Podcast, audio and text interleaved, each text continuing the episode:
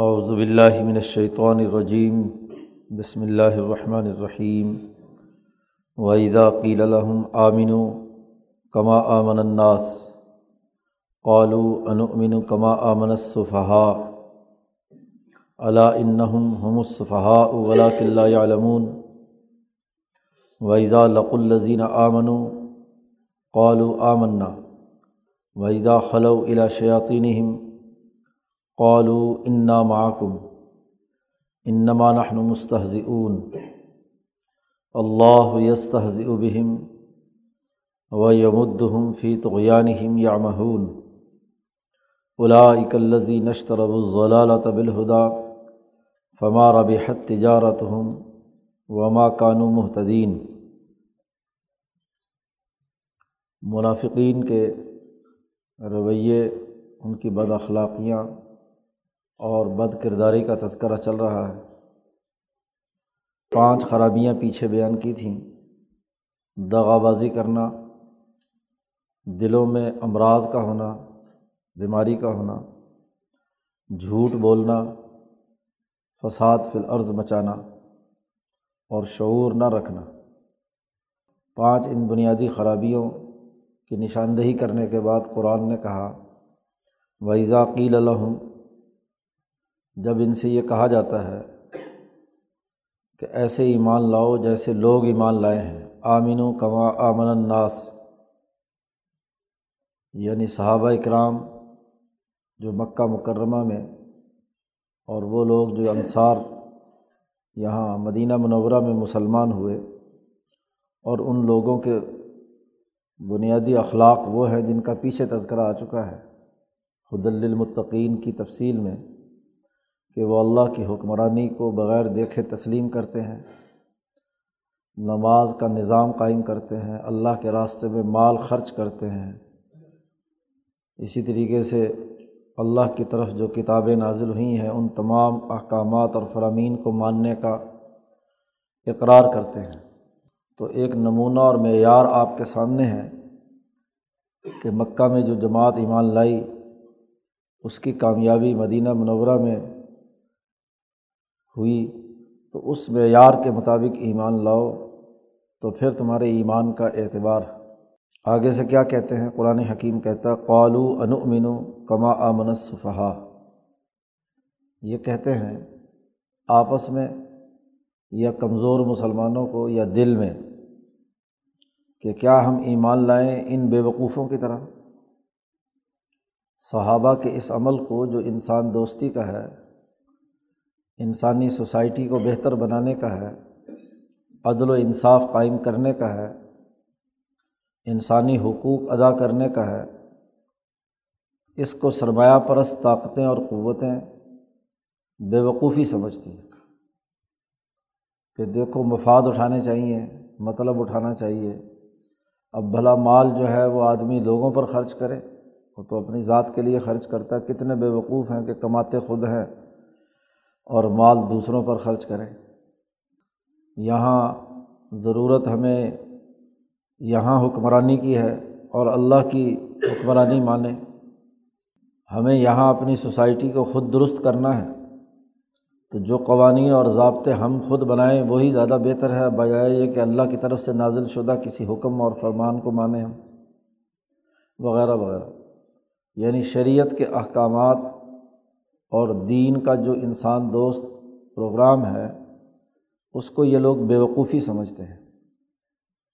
عقلمندی اس میں سمجھتے ہیں کہ آدمی چلاک ہو، مفادات اٹھائے، لوگوں کو استعمال کرے، ردی کی ٹوکری میں پھینک دے۔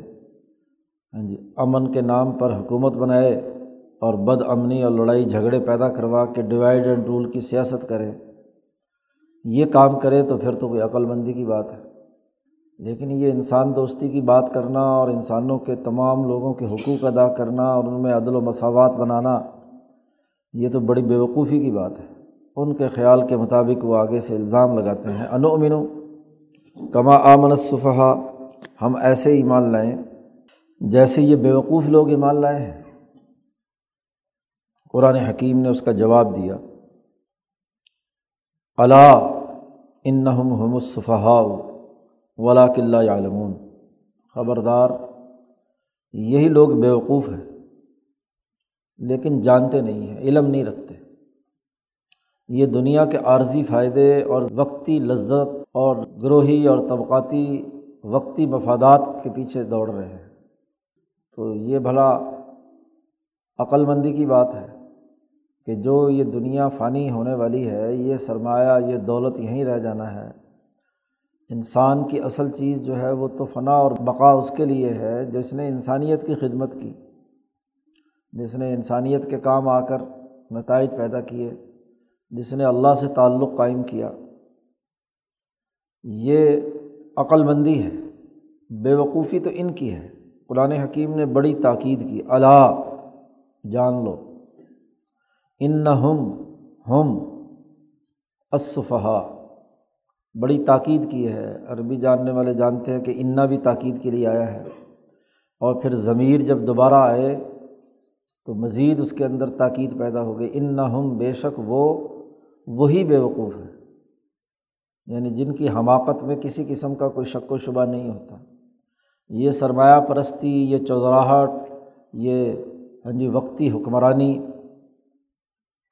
یہ کبھی بھی کیا ہے؟ ہمیشہ مستقل نتیجہ پیدا نہیں کرتی۔ ایک تو قرآن نے کہا کہ بے وقوف ہے اور دوسرا کہا لا علمون علم بھی نہیں رکھتے۔ ان کو یہ معلومات ہی نہیں ہے انسانی تاریخ کا کبھی مطالعہ نہیں کیا کہ جو لوگ انسانیت کے لیے کام کرتے رہے وہ کامیاب، اور جو انسانیت کو نقصان پہنچانے کا کام کرتے رہے وہ ہمیشہ ناکام رہے ہیں، تاریخ گواہ ہے۔ علم کے نتیجے میں عمل پیدا ہوتا ہے۔ انسان دنیا میں کوئی کام اس وقت تک نہیں کر سکتا جب تک کہ اس کا علم اس کے اندر نہ ہو۔ علم صحیح ہو تو عمل صحیح وجود میں آتا ہے۔ علم غلط ہو یا علم کے بجائے زن اور گمان ہو۔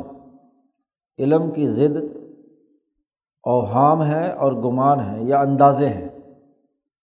تو اگر آدمی کے پاس ٹھیک ٹھیک معلومات نہ ہوں اور محض اندازے لگائے، محض گمان کی بنیاد پر کوئی رائے اور فیصلے قائم کرے، کسی شک کی بنیاد پر کوئی فیصلہ اور رائے کرے یا کوئی عمل کرے، تو وہ تو سب سے بڑی بے وقوفی ہے۔ کوئی فرنیچر بنانے والا فرنیچر بنانا چاہتا ہے، اندازے سے لکڑیاں کاٹ لے، پیمائش پوری پوری ٹھیک ٹھیک نہ رکھے، تو کبھی اس کے دروازے کے دو پلے برابر نہیں ہوں گے۔ اور کبھی اس کی چارپائی درست نہیں ہوگی۔ کوئی انجینئر اگر علم رکھے بغیر کہ زمین کی ساخت کیا ہے، اور اس ساخت کے مطابق کتنی اس کی فٹنگ ہونی چاہیے، کتنا اس کا ہاں جی اسٹرکچر جو ہے وہ بوجھ اٹھا سکتا ہے۔ جب تک ٹھیک ٹھیک علم نہ ہو، تو نہ نقشہ بنانے والا صحیح نقشہ بنا سکتا ہے، نہ سول انجینئر کوئی کام کر سکتا ہے۔ اور اگر محض اندازے سے کرے تو وہ اندازہ تو غلط بھی ہو سکتا ہے۔ نا اور تعمیر کے درمیان یا عمل کے درمیان اندازے غلط ہو جائے تو پہلے کیا ہوا سارا کام کیا ہو جاتا ہے؟ مٹی ہو جاتا ہے۔ آپ کو کیا توڑ کر دوبارہ بنانا پڑتا ہے؟ بنانے بنانے کا ٹھیکہ دے دیا، میٹرو بناؤ، فلاں بناؤ فلاں بناؤ، نقشہ وقشہ بنا نہیں۔ تو اب توڑو، یہ تو غلط بن گیا، دوسری جگہ سے بناؤ۔ تو پہلے والی سارا مٹی ہو گیا، دوبارہ اثر نو محنت شروع ہو گئی۔ تو عمل اسی وقت معتبر ہوتا ہے جب اس کے پیچھے ٹھیک ٹھیک اور صحیح علم ہو۔ جب دنیا کے یہ تمام معاملات بغیر علم صحیح کے، بغیر درست معلومات کے درست نہیں ہو سکتے، صحیح نہیں ہو سکتے، تو یہ انسانی سوسائٹی کا اجتماعی نظام اور آخرت کی کامیابی کا معاملہ، یہ بغیر علم صحیح کے کیسے ہو سکتا ہے؟ وہاں محض اندازے ہوں محض اٹکل پچو ہو، محض گمانات ہوں، محض شکوک و شبہات ہوں، تو شکوک و شبہات کی بنیاد پر کوئی کام نہیں ہو سکتا۔ قرآن حکیم نے آگے جا کر مکے کے مشرقوں اور ان لوگوں کے بارے میں کہا ہے، این طبعون ضن یہ لوگ گمانات کی پیروی کر رہے ہیں۔ اور وہ ان ضن لایغنی من الحق کی شیا کہ گمانات حقائق کے مقابلے میں ایک معمولی سا بھی فائدہ دینے کے لیے تیار نہیں ہوتے۔ گمانات کی بنیاد پر معاملات نہیں ہوتے۔ ایک آدمی حقائق رکھتا ہے اور ایک آدمی شکوک و شبہات رکھتا ہے۔ تو یقینی حقائق کے مقابلے میں شکوک و شبہات کیا نتیجہ پیدا کریں گے؟ اس لیے شریعت کا مسئلہ ہے کہ جب تک کسی معاملے کے بارے میں یقین نہ ہو، قطعی طور پر اور آپ کے پاس اس کے دلائل نہ ہوں، اس وقت تک وہ یقین کسی شک سے زائل نہیں ہو سکتا۔ الیقین و لا یزول و بشک قانون اور ضابطہ ہے کہ یقین کسی شک سے ختم نہیں ہو سکتا۔ عام انسانی زندگی کا بھی یہی معاملہ ہے۔ ایک آدمی کے پاس پورا ڈیٹا ہے اور اس ڈیٹا کے مطابق وہ حقائق بیان کر رہا ہے اور ایک ویسے ہی اٹکل پچو لگا رہا ہے۔ گمانات اور شکوک و شبہات پیدا کر رہا نہیں، ایسے نہیں ایسے نہیں۔ اگر کسی جی آئی ٹی کی رپورٹ میں حقائق موجود ہیں، ٹرانزیکشن ہوئی ہیں، فراڈ ثابت ہوا ہے، تو وہ یقین ہے۔ اور اگر اس کے بارے میں محض شکوک و شبہات پیدا کیے جائیں جی فلانا سیاسی انتقام ہو رہا ہے، یہ ہو رہا ہے، وہ ہو رہا ہے، تو شک ہے نا۔ تو شکوک سے یقین ذائل نہیں ہو سکتا۔ تو قرآن حکیم نے کہا کہ ایک تو بے وقوف ہے۔ کہ جو اصل حقائق ہیں انسانی زندگی کے انہیں پیش نظر نہیں رکھتے۔ اور دوسری بات یہ ہے کہ اگر بے وقوف کو اپنی بے وقوفی کا پتہ چل جائے، تو اپنی بے وقوفی دور کرنے کے لیے کام کرتا ہے۔ لیکن ہو بے وقوف اور اپنے آپ کو عالم کہے، اپنے آپ کو بڑا سمجھدار سمجھے، اسے کہتے ہیں جہل مرکب۔ ایک جہل مفرد ہوتا ہے۔ کہ آپ کو ایک چیز کا علم نہیں ہے اور آپ جانتے بھی ہیں کہ مجھے علم نہیں ہے اور نہ آپ اس کے اندر کوئی رائے دینا چاہتے ہیں۔ تو آپ کو پتہ ہے کہ چونکہ میرے پاس معلومات نہیں ہے میں جاہل ہوں اس معاملے میں، تو میری رائے جو ہے بنتی نہیں ہے۔ اسے کہتے ہیں جہل مفرد۔ یہ جہل مفرد جو ہے، یہ درست ہوتا ہے، صحیح ہوتا ہے، کیونکہ ضروری نہیں کہ ہر آدمی ساری دنیا کی ساری باتیں جانتا ہو۔ بہت سی باتیں ہیں جو ہمیں معلوم نہیں ہو سکتی کسی طریقے سے یا معلوم نہیں ہوئی ہیں، تو اپنی جہالت کا اعتراف کرنا، اس کا ایک فائدہ بھی ہوتا ہے۔ وہ یہ کہ جب آدمی کو اپنی جہالت اور بے وقوفی کا پتہ چلتا ہے، تو پھر وہ کوشش کرتا ہے کہ اس کا علم حاصل کرے۔ کہ جی یہ چونکہ معلوم نہیں ہے یہ بات، تو میں اسے معلوم کروں۔ ایسی بات میری نظروں سے کیوں چھپی ہوئی ہے؟ تو علم حاصل کرنے کی کوشش کرتا ہے۔ جاہل مفرد کا علم انسان کو وہ علم حاصل کرنے کے لیے کیا ہے، اکساتا ہے۔ اس حوالے سے وہ مفید ہے۔ لیکن ایک ہوتا ہے جاہل مرکب۔ اور جاہل مرکب یہ ہے کہ ہو تو جاہل، لیکن اپنے آپ کو جاہل نہ سمجھے تو ڈبل جہالت ہوگی۔ ایک تو معلوم نہیں ہے، دوسرا اپنی جہالت کا علم نہیں ہے۔ ایک علم المعلوم اور ایک علم العلم۔ دونوں سے جب واقف نہ ہو آدمی تو وہ جہل مرکب ہوتا ہے۔ کہ علم کا بھی علم نہیں ہے یعنی جو جہالت والا علم تھا، جاہل ہونا، اس کا بھی علم نہیں۔ ہے تو دو چیزیں کیا ہے اکٹھی ہو گئی۔ تو ان میں ایک تو بے وقوفی ہے کہ خود غلط راستے پر ہے دنیا کے چند روزہ مفادات کے پیچھے دوڑ رہے ہیں۔ وقتی لذتوں کے پیچھے پہنچ رہے ہیں۔ ایک لذت جب انسان حاصل کرتا ہے، مال کی ہو، دولت کی ہو، حکمرانی کی ہو، تو اب سائنسدان اور ڈاکٹر کہتے ہیں کہ جی زیادہ ذرا بارہ سے پندرہ بیس منٹ تک وہ لذت انسان کے وجود میں رہتی ہے۔ اس کے بعد نئی کوئی کیفیت پیدا ہوتی ہے تو نیا معاملہ شروع ہو جاتا ہے۔ اس لیے ایک چیز سے جو لذت حاصل کر رہے ہیں، کچھ ہی دیر کے بعد کیا اسی سے اکتاہٹ شروع ہو جاتی ہے۔ تو ایسی لذت جو وقتی ہے، محدود دائرے کی ہے، جلدی ختم ہونے والی ہے، ایسی لذت کے پیچھے پھرنا، جو کہ عقل بندی کی بات ہے۔ اللہ ان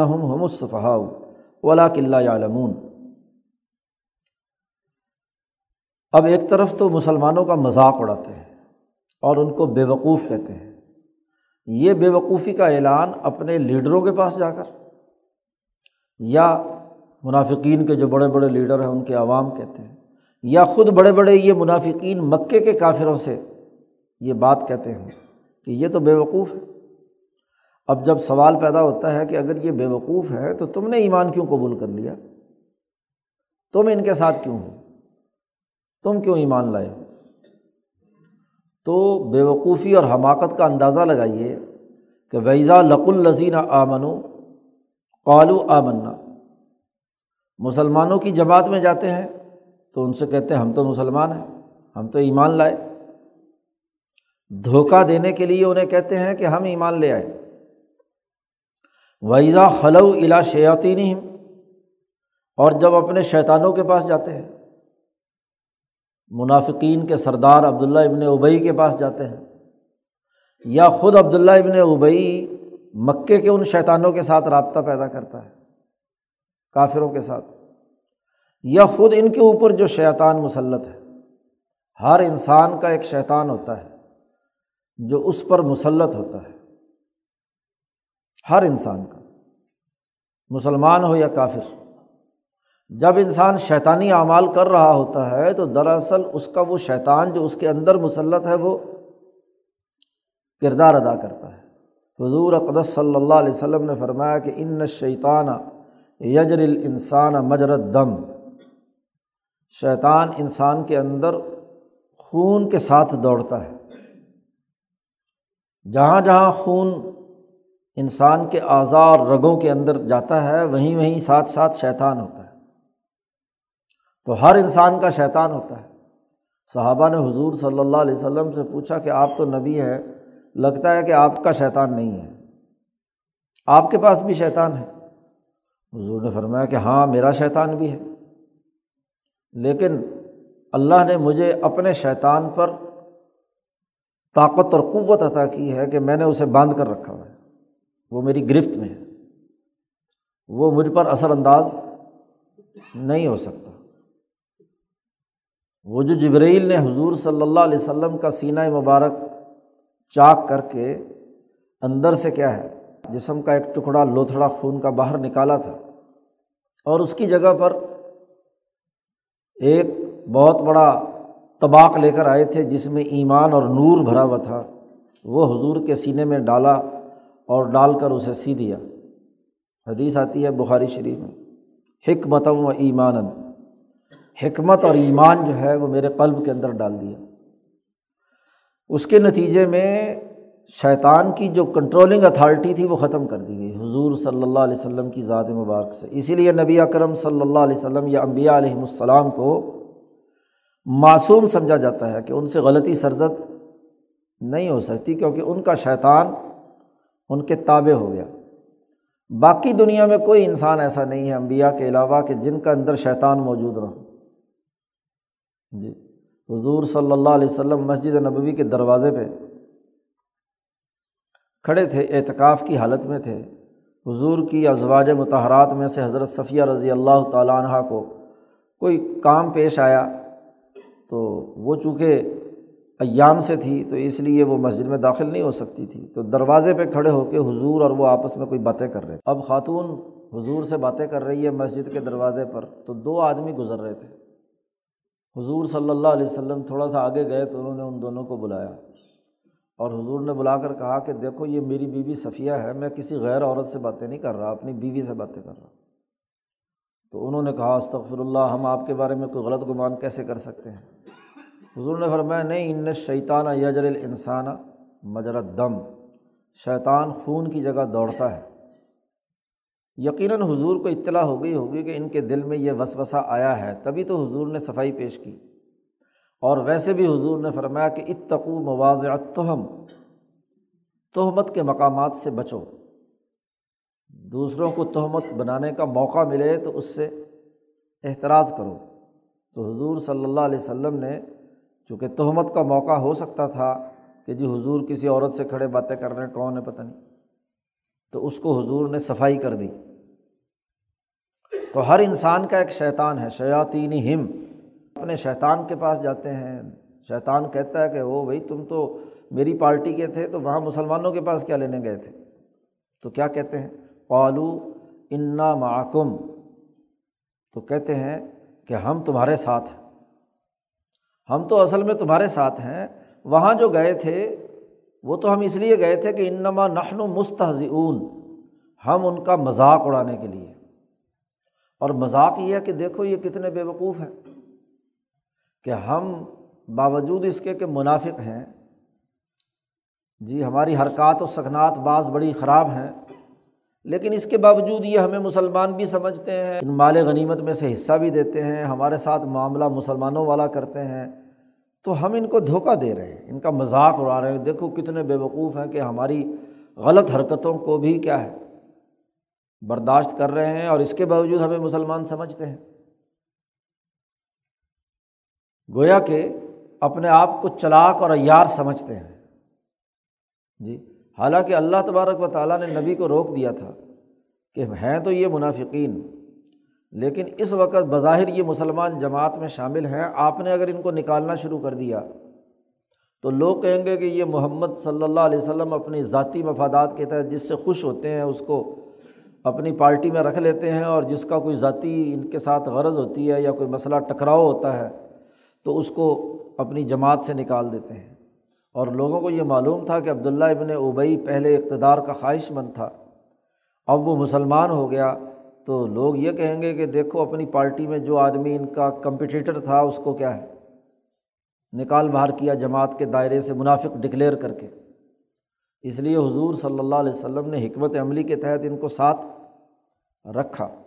طاقت اور قوت ظاہر کرنے کے لیے دشمن پر کہ یہ ایک اجتماعیت ہے، ظاہری طور پر ہی صحیح، اگرچہ وہ ساتھ نہیں ہے۔ تو یہ اس کو مذاق سمجھتے ہیں کہ ان کو پتہ آتا کچھ نہیں ہے اور ہم ان بے وقوفوں سے مال بھی بٹور رہے ہیں۔ حتیٰ کہ بعض لوگوں نے ہاں جی شادیاں وغیرہ بھی ان منافقین کی اولاد وغیرہ سے کرنا شروع کر دیں۔ جو نئے لوگ مسلمان ہوئے تھے، جو ان کے ساتھ کوئی تعلق رکھتے تھے کہ یہ بھی اب مسلمان بھائی ہو گئے، ہم بھی مسلمان ہو گئے تو آپس میں اپنی اولاد کی شادیاں وادیاں بھی کر دیں تو ان تمام میں کہتے ہیں کہ دیکھو، ہم تو ان کے ساتھ یہ حرکت کر رہے ہیں اور یہ ہمیں سمجھ نہیں رہے، تو ہم گویا کہ ان کے ساتھ مذاق کرنے جاتے ہیں۔ ان نما نہن مستحضون اللہ نے اس کا جواب دیا، اللہ یس بہم۔ یہ مذاق نہیں کر رہے، اللہ اس کے ساتھ مذاق کر رہا ہے۔ اللہ یستحض بہم۔ اللہ کی یہ جماعت، یہ حزب اللہ جو ہے، وہ ان کو استعمال کر رہی ہے۔ جی کہ اب یہ قانونی طور پر مسلمان ہونے کا اعلان کر کے دو ٹوک انداز میں تو دشمن کی صف میں جا نہیں سکتے۔ کیونکہ وہاں جائیں گے تو ان کا نفاق کھل جائے گا۔ تو خواہی نہ خواہی انہیں کیا ہے؟ مسلمانوں کی جماعت میں شامل رہنا ہے۔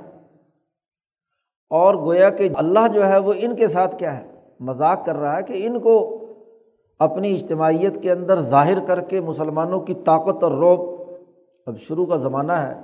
ابھی حکومت کی اتری درجے کی طاقت اور قوت نہیں ہوئی تو اس میں تو جتنے بھی افراد چاہے ظاہری طور پر ہی ہوں، آپ کے ساتھ ہوں تو کم از کم دشمن پر یہ تو ہوتا ہے نا کہ اتنے بندے ان کے ساتھ ہیں۔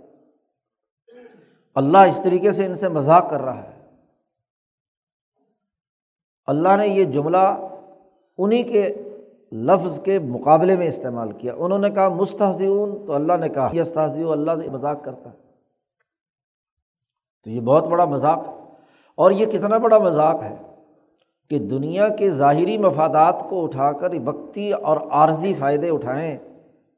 اور جو آخرت کی تباہی اور بربادی ہے، مستقبل میں جو ناکامی ہے، کیونکہ نفاق زیادہ دیر تک تو چھپا رہ نہیں سکتا۔ آج نہیں تو کل کسی نہ کسی طریقے سے کیا ہے؟ ظاہر ہوگا۔ جی جیسے غزوہ عہد میں ہوا اور اس کے بعد کی غزوات میں ظاہر ہوا کہ یہ لوگ اس میں شریک ہی، کیونکہ جان جانے کا خطرہ تھا، ہر آدمی منافقت سے کیا ہے، اجازت لینے کے چکر میں تھا۔ تو اصل میں تو اس پورے عمل کے نتیجے میں اللہ ان کے ساتھ مذاق کر رہا ہے۔ اور بات یہ ہے کہ وہ یمدہم فی تو اور اللہ تعالیٰ ان کی رسی ڈھیلی چھوڑ رہا ہے ان کی سرکشی میں۔ ان کی سرکشی میں ان کو ترقی دے رہا ہے۔ فی تو ہم جار مجرور جو ہے، یہ یمدہم کے ساتھ متعلق ہے، فعل کے ساتھ، کہ ان کو اس کی رسی ڈھیلی چھوڑ رکھی ہے۔ جب کسی مجرم کو گرفت میں لانا ہوتا ہے، تو ابتدائی طور پر وہ جرم کر رہا ہو اور لوگوں کے سامنے وہ جرم ابھی ثابت نہ ہوا ہو، تو اگر پکڑا جائے تو لوگ کہیں گے کہ جی یہ جو پکڑنے والا حکمران ہے نا، اس نے اپنے کسی مطلب کے لیے کیا ہے، اس کو پکڑا ہے۔ تو دنیا میں قانون اور ضابطہ ہے کہ جب تک کسی جرم کا تکمیل نہ ہو جائے، اس وقت تک اس کو گرفت میں نہیں لانا چاہیے۔ شکاری جب مچھلی شکار کرتا ہے، تو رسی ڈھیلی چھوڑ دیتے ہیں۔ ڈور جو ہے نا، وہ خوب چھوڑتا ہے۔ اس میں کانٹا پھنسا ہوا ہوتا ہے۔ تو وہ مچھلی کے منہ میں جاتا ہے۔ مچھلی نے حالانکہ اس کو پکڑ بھی لیا، لیکن وہ اور رسی کو ڈھیلی چھوڑتا ہے۔ وہ یہ سمجھے کہ اس کے ساتھ جو چیز بوٹی لگی ہوئی ہے یا گڈویا لگا ہوا ہے، تو اس کے نتیجے میں وہ سمجھے کہ میں نے کوئی چیز کھانے والی کھائی ہے، مچھلی نے۔ اور وہ اسے نگلے، جب بھی کھانے والی چیز جائے گی تو ضرور نگلے گی۔ اور جب وہ نگلے گی اور حلق سے نیچے پہنچ کر صحیح جگہ پر کانٹا پھنس گیا، تو پھر بس اب ایک جھٹکا لگنا ہے اور مچھلی باہر۔ اس کو کہتے ہیں عربی میں استدراج۔ ڈھی، رسی ڈھیلی چھوڑ دینا، تاکہ وہ اچھے طریقے سے، جرم پورے طریقے سے ثابت ہو، مچھلی پورے طریقے سے پکڑی جائے۔ ادھوری پکڑیں گے، درمیان میں آپ نے کانٹا کھینچ لیا، تو کوئی چھوٹی موٹی مچھلی ہوگی تو وہ تو آ جائے گی، بڑی مچھلی ہوگی تو کانٹا نکل کے باہر آ جائے گا، مچھلی وہیں رہ جائے گی۔ تو بڑی مچھلی کو پکڑنے کے لیے زیادہ لمبا کیا ہے، جال چھوڑنا پڑتا ہے، وقت دینا پڑتا ہے۔ یہ نہیں کہ بس فوری پکڑو اور اسے اندر ڈال دو۔ یمد ہم فی تو یعنی ہم ان کی سرکشی میں ان کی رسی اللہ نے چھوڑ دی، بلکہ مزید ترقی دیتا ہے۔ ہاں بھی شاباش خوب کھاؤ پیو۔ ہاں جی۔ تو وہ تمام رسیاں ڈھیلی چھوڑ دیں اور اگلی بات قرآن نے کہی یا امہون کہ یہ عقل کے اندھے ہیں۔ آمہ ہا اور آمہ یا۔ عربی زبان کے دو لفظ ہیں۔ جب لام کلمے میں یا آ جائے آمہ یا ہو جائے تو اس کا مطلب ہوتا ہے آنکھوں کا اندھا۔ جس اندھے کو نظر نہیں آ رہا آنکھوں سے کوئی چیز تو اسے کہتے ہیں عام یہ اندھا پن اور اگر یا کی جگہ پر لام کلمے کے اندر ہا آ جائے تو اس وقت کہتے ہیں آما ہا کا معنی ہوتا ہے عقل کا اندھا۔ آنکھیں تو دیکھ رہی ہیں لیکن عقل کا اندھا ہے۔ عقل باتوں کو نہیں سمجھ رہی عقل اندھی ہو چکی ہے خواہشات اور لذات اور مفادات کے اندر۔ تو قرآن نے یہ الگ بات کہی ہے یا مہون کچھ لوگوں نے، معتزلیوں نے یہاں ہاں جی یا مہون والے فعل کے ساتھ فی تو ہم جوڑ دیا کہ یا مہون فی تو ہم اول میں تو فعل متاثر کے ساتھ جوڑنا ہی غلط ہے۔ جی پہلے جب اس کا فعل متقدم موجود ہے۔ اور دوسرا یہ کہ تو ہم کے ساتھ یا مہون کا کوئی تعلق نہیں ہے۔ تو حضرت شیخ الہند نے یہاں حاشیے میں وضاحت کی ہے کہ دلی کے کچھ حاشیے جو غالباً ڈپٹی نذیر کئی ہیں ہاں جی تو ان لوگوں نے یہاں فی تو ہم کو یا مہون کے ساتھ جوڑ دیا تو مطلب کچھ سے کچھ ہو گیا۔ تو یہ فہم صحیح نہ ہو، گرامر کا تو ترجمہ صحیح طور پر نہیں ہو سکتا۔ تو حضرت نے فرمایا کہ ترجمہ صحیح یہی بنتا ہے کہ یمدہم فی تو اپنی سرکشی میں اللہ نے ان کی رسی ڈھیلی چھوڑ دی، عام زندگی میں یہی ہوتا ہے۔ اور پھر اگلی بات کہی یا مہون کہ یہ عقل کے اندھے ہیں۔ عقل کے اندھے کا سرکشی کے اندر ہاں جی مزید جانا آمہ کے ساتھ فی تو نہیم کا کوئی تعلق نہیں ہے۔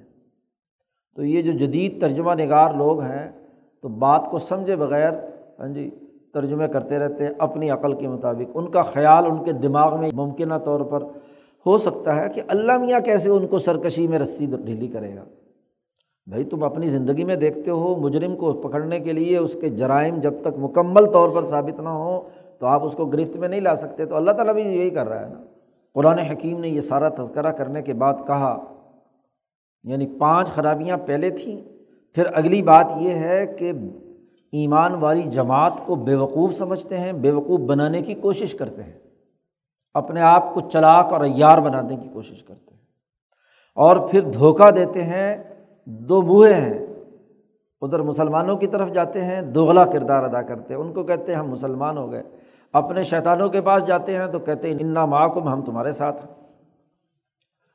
اور پھر مذاق اڑاتے ہیں، تمسخر اڑاتے ہیں۔ کسی تعلیم کا مذاق اڑایا جائے تو کبھی اس کو فائدہ نہیں ہو سکتا۔ جو طالب علم کلاس میں بیٹھا ہوا استاذ کی بات کا مذاق اڑا رہا ہو، توہین اویز رویہ ہو۔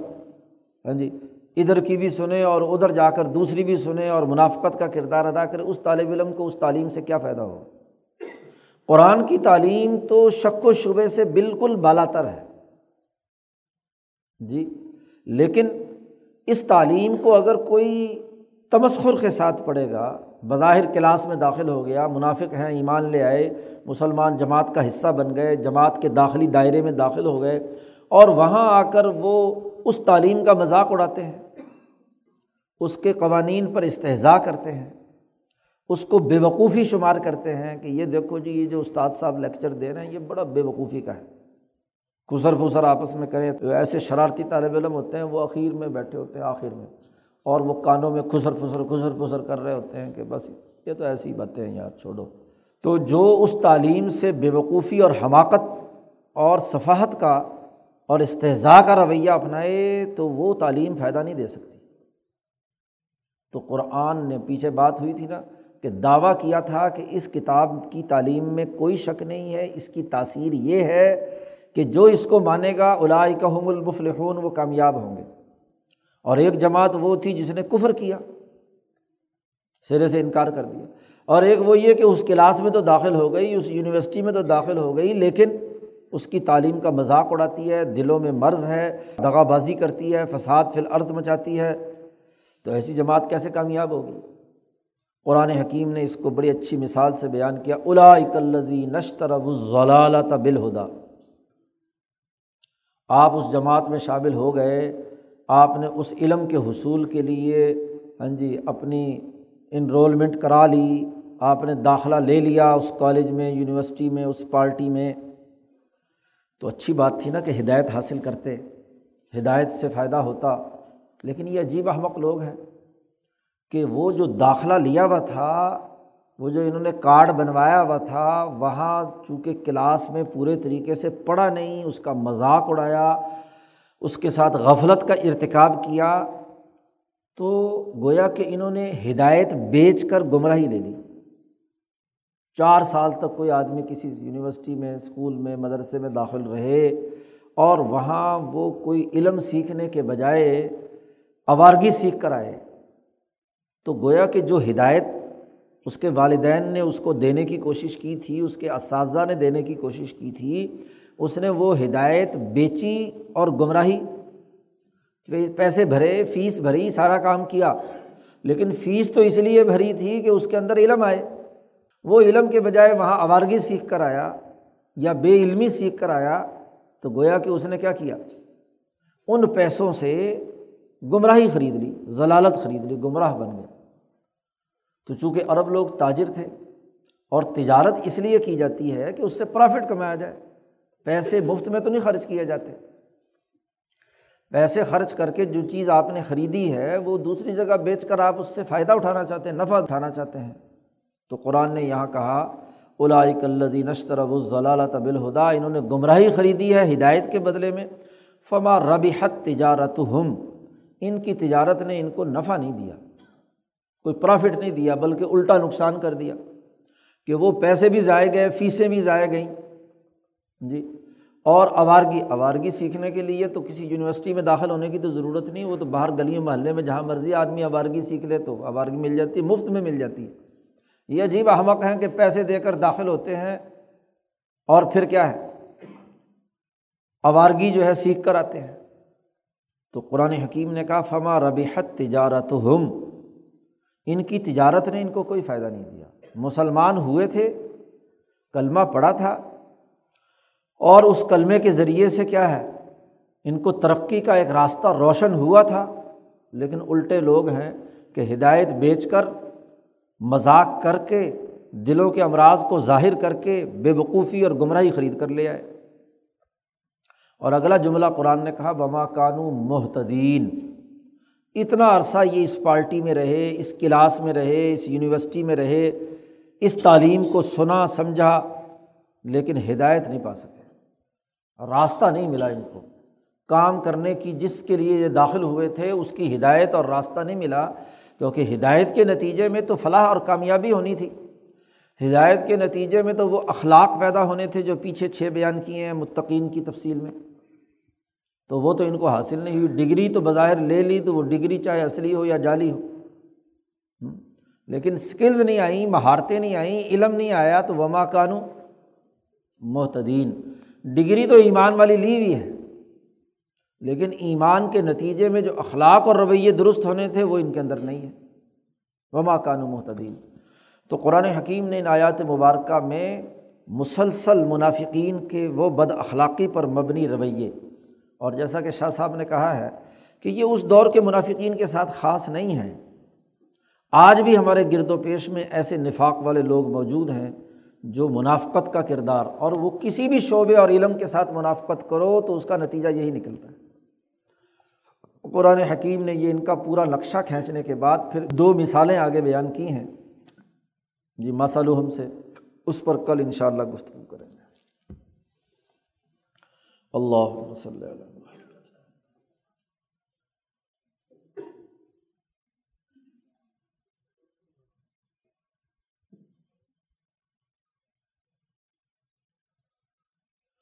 اجمائی